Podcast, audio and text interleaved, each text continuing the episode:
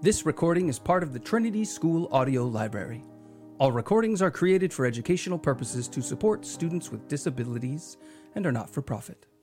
The Screwtape Letters by C.S. Lewis, as read by Luke Zedwick, Letter 25. My dear Wormwood, The real trouble about the set your patient is living in is that it is merely Christian. They all have individual interests, of course, but the bond remains mere Christianity. What we want, if men become Christians at all, is to keep them in the state of mind I call Christianity and. You know, Christianity and the crisis, Christianity and the new psychology, Christianity and the new order, Christianity and faith healing, Christianity and psychical research, Christianity and vegetarianism, Christianity and spelling reform. If they must be Christians, let them at least be Christians with a difference. Substitute for the faith itself some fashion with a Christian coloring. Work on their horror of the same old thing. The horror of the same old thing is one of the most valuable passions we have produced in the human heart, an endless source of heresies in religion, folly in counsel, infidelity in marriage, and inconsistency in friendship. The humans live in time and experience reality successively. To experience much of it, therefore, they must experience many different things. In other words, they must experience change. And since they need change, the enemy, being a hedonist at heart, has made change pleasurable to them, just as he has made eating pleasurable. But since he does not wish them to make change, any more than eating, an end in itself, he has balanced the love of change in them by a love of permanence. He has contrived to gratify both tastes together in the very world he has made. By that union of change and permanence, which he called rhythm. He gives them the seasons, each season different, yet every year the same, so that spring is always felt as a novelty, yet always as the recurrence of an immemorial theme. He gives them in his church a spiritual year. They change from a fast to a feast, but it's the same feast as before. Now, just as we pick out and exaggerate the pleasure of eating to produce gluttony, so we pick out this natural pleasantness of change and twist it into a demand for absolute novelty. This demand is entirely our workmanship. If we neglect our duty, men will not only content, be contented, but transported by the mixed novelty and familiarity of snowdrops this January, sunrise this morning, plum pudding this Christmas. Children, until we have taught them better, will be perfectly happy with a seasonal round of games in which conkers succeed hopscotch as regularly as autumn follows summer. Only by our incessant efforts is the demand for infinite or unrhythmical change kept up. This demand is valuable in various ways. In the first place, it diminishes pleasure while increasing desire.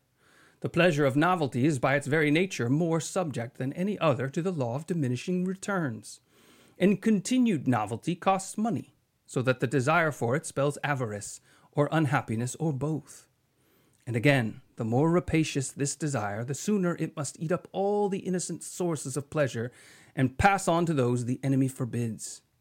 Thus, by inflaming the horror of the same old thing, we have recently made the arts, for example, less dangerous to us than perhaps they have ever been, lowbrow and highbrow artists alike, being now daily drawn into fresh and still fresh excesses of lasciviousness, unreason, cruelty, and pride. Finally, the desire for novelty is indispensable if we are to produce fashions or vogues. The use of fashions is thought. In thought is to distract the attention of men from their real dangers. We direct the fashionable outcry of each generation against those vices of which it is least in danger and fix its approval on the virtue nearest to that vice, which we are trying to make endemic. The game is to have them all running about with fire extinguishers whenever there is a flood, and all crowding to that side of the boat which is already nearly gunwale under. Thus we make it fashionable to expose the dangers of enthusiasm at the very moment when they are all really becoming worldly and lukewarm.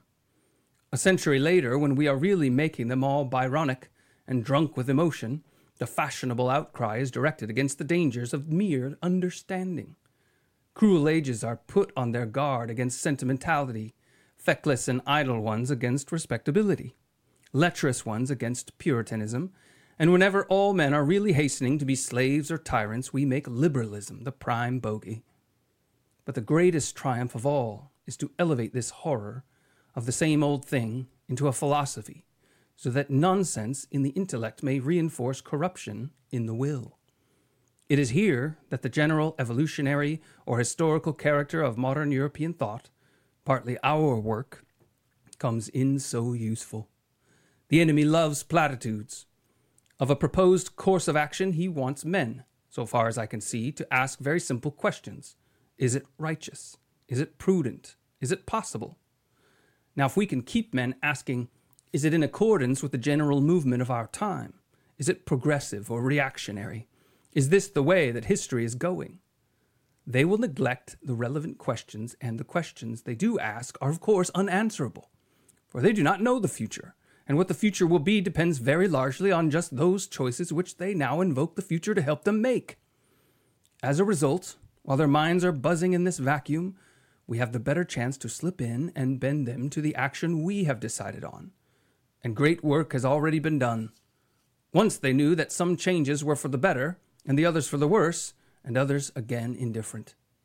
We have largely removed this knowledge, for the descriptive adjective unchanged, we have substituted the emotional adjective stagnant. We have trained them to think of the future as a promised land, which favored heroes attain, not as something which everyone reaches at the rate of 60 minutes an hour, whatever he does, whoever he is. Your affectionate uncle, Screwtape. This recording is a ministry of the Trinity School a culture building enterprise focused on education, influence, industry, and the arts. To support this project, visit gracestayton.com slash Trinity School.